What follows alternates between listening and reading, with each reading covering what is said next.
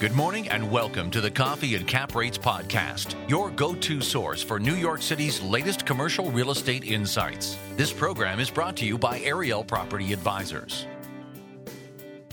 Hello, everyone, and welcome to Coffee and Cap Rates, a podcast where we break down the commercial real estate investment sales market. I'm Remy Mandel, an analyst at Ariel Property Advisors, and today I'm here with the president of Ariel, Shimon Shkury.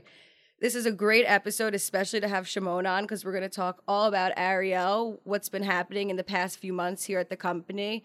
We are here at a very interesting time post rent regulation, and investors were taking the time to digest information and see what they were going to do about their business plans. And throughout the past few months, we've really seen some different types of activity here. And I think it'd be really interesting for our listeners to hear what's going on currently. So, Shimon, let's start off by talking a little bit about what's been going on at Ariel the past few months, our listings, contracts, closings, etc. Give us all the details.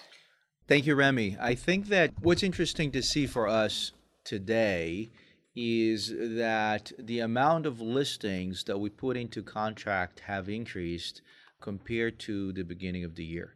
It's not a secret that 2019 had a very low volume of transactions overall in the investment sales market in New York City.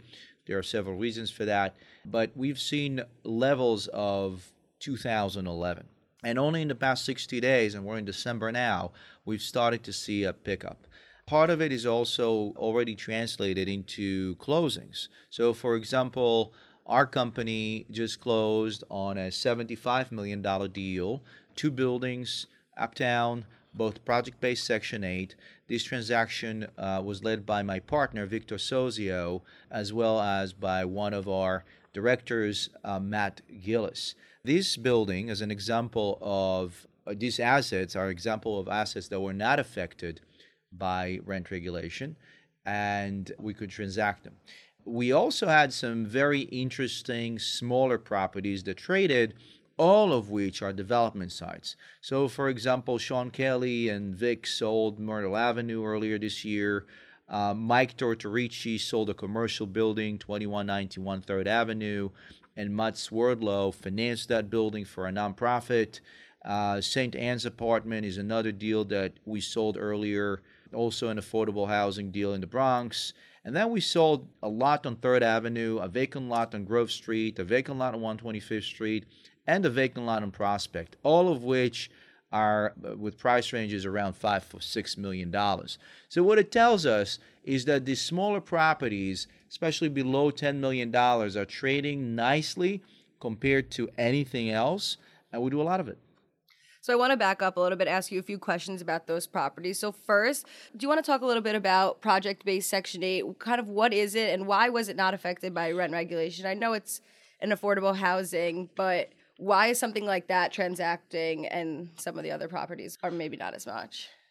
It's a great question. So, on a very high level, project based Section 8 is a contract that an owner has with the government to essentially pay that landlord a certain percentage of the rent, relatively a very high percentage of the rate, 80 or 90%, sometimes higher, in lieu of encumbering the property and having uh, tenants that need vouchers or need Section 8 assistance or need, need low income assistance. And these contracts are very lucrative today. Most of them renew every five years. When they renew, they renew based on the prevailing rent in the area based on a rent study. And so, an investor who looks at a, a building encumbered by a project based Section 8 usually sees an opportunity for an increase in rent moving forward in the life of, of that contract. In most cases, these buildings are also not rent stabilized. So these are these provide real advantages for project-based Section 8 buildings. They also behave economically very similar to free market buildings. And if you have the right strategy and execution, you can really work also with a city on certain uh, affordable items that'll help you reduce certain levels of taxes. So there's a lot of opportunity in these buildings. They rarely trade, and we see them as um, as advantageous, especially in today's environment. And for the buyer of that property, I know you said they don't really trade that much. So, kind of what goes into the process of finding the correct buyer for that? Because it doesn't seem like any New York City owner and investor who doesn't have any experience in affordable housing could kind of take that project on. So, what you just mentioned is interesting because if you talk to us 15 years ago or 12 years ago, we tell you that you're absolutely right. There's only affordable housing operators who understand either a preservation execution or just a conventional execution that are buying project based Section 8. Today, it's not just the affordable housing operators, it's also conventional operators. It's also institutions who have buckets of capital that are core plus that will invest in these in these assets. And so it's not the issue of finding a buyer, it's more of an issue of finding the right product for it. And that's really has been the challenge for us throughout the years. Our clients are knocking on our door for project based Section 8 transactions and deals. Mm-hmm. And we can tell you that, you know, that the amount of uh, these buildings that are trading in the city today is extremely low. Yeah, that's that's really interesting.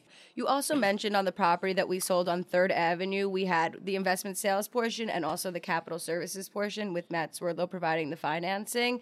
Can you talk a little bit about that process, how that's a big benefit at, at Ariel, how we have both of those divisions and how maybe the groups work together or didn't work together to kind of make that collaboration happen? Yeah, we, we have three divisions at Ariel Property Advisors the investment sales division, and then we have capital services, and then we have our research division. Remy, you were one of the prominent analysts there. And we did it on purpose. We believe that investment sales and capital services go hand in hand. So, on every listing that we get hired on, we also assign in a capital services professional. And we do that because we believe it helps our sellers uh, have a better handle on, on financing and helps our buyers understand what they can achieve in the marketplace. It doesn't mean every buyer is going to hire us to finance their deal, but in many cases they do because they understand the advantage of us having close understanding of that specific product. It worked out well with uh, Third Avenue. And the reason is the buyer there was a nonprofit.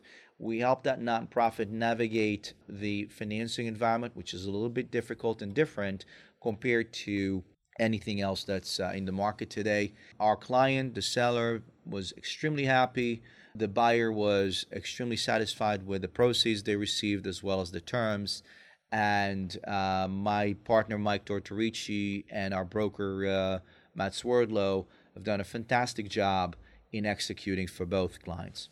I agree. I think that it's a really interesting environment that we provide here, and it provides a good competitive advantage, especially to help our clients out because we can provide both the opportunities in investment sales and in capital services.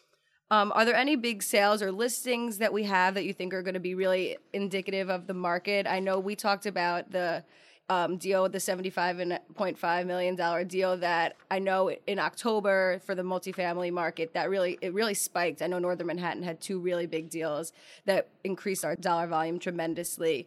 Other, other big things that are happening right now I, uh, that are, you know, going to help the, the, late 2019 numbers, uh, early 2020 numbers? There are a few deals that are going to be a bellwether for the industry that we have in contract, and I'm sure that our competitors have a few others that are in contract, and you know over the next 90 days we'll probably see a bunch of them going through and providing more of a comparable sales information. We have a one dealing contract in Manhattan below 96th Street, specifically in the East Village, that we hope to close early January. Half of the building is with rent stabilized tenants. So once we close on that, we can let you know more about it and we have a 30 plus building portfolio that's in contract also in Manhattan. And when that closes, it's going to be one of the most interesting transactions to discuss because all of the units there are rent stabilized units. So the answer is yes. We're currently in discussions with, you know, we currently have in our inventory a few buildings that we believe will go through contract, and we're currently discussing probably close to a billion dollars with a few other uh, sellers uh, that are contemplating selling either semi or all uh, rent stabilized units in the city of New York. It has been a very interesting year for us watching regulation affect the market in such a significant way. And right now, trying to really figure out uh, pricing and talking to new capital that's coming to the market and trying to understand where the opportunities are, including distress. So I know we can't really disclose a lot of information about those properties that are in contract, but are those buyers, would you say they were the typical buyers of rent stabilized properties in the past, or are we seeing some new entrants into the market, uh, some people who hadn't really been buying rent stabilized properties kind of picking those up, or it's really been the same people throughout? So, in, in taking any property we have in contract out of the equation, what we see in terms of buyers who want to transact today is mostly different type of clientele.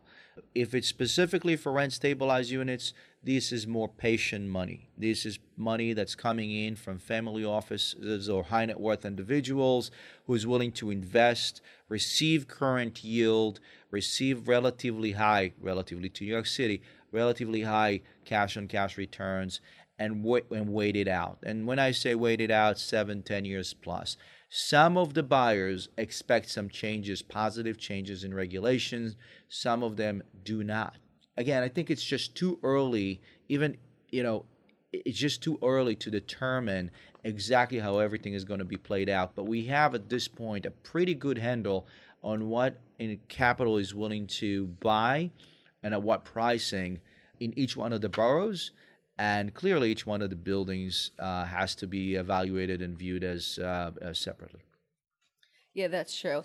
So, is there anything else you think that our listeners should look out for, I guess, for the remainder of 2019, early 2020? Any other deals or, or any properties that you would like to highlight? Absolutely. I think we, we I know that we take a lot of information in. Uh, we look at our own listings. We look at the general macro market in terms of transactions, number of transactions, and dollar volume. We look at our listings compared to what we converted to contracts and sales. And I can tell you that in the past 60 days, we've seen a shift from lower transaction volume to higher transaction volume. The market is trending higher. 2020 is going to be a better year than 2019. At least the first six to eight months of the year uh, before the election, we believe will be a great year for transactions again compared to 2019. So, from our perspective, we're very we're excited for 2020 and and we'll look forward to working with our clients. Yeah, definitely. I mean, I know we had the Federal Reserve that just met this past week and they did not change their rates and they kind of indicated that next year they will not change the rates as well and something just to kind of look out for as you mentioned is the presidential election which could, you know, alter the real estate environment for sure. So, thank you so much, Shimon. Thank you, Remy. I appreciate it and thank you guys for listening to Coffee and Cap Rates. Tune in next time. Have a good one.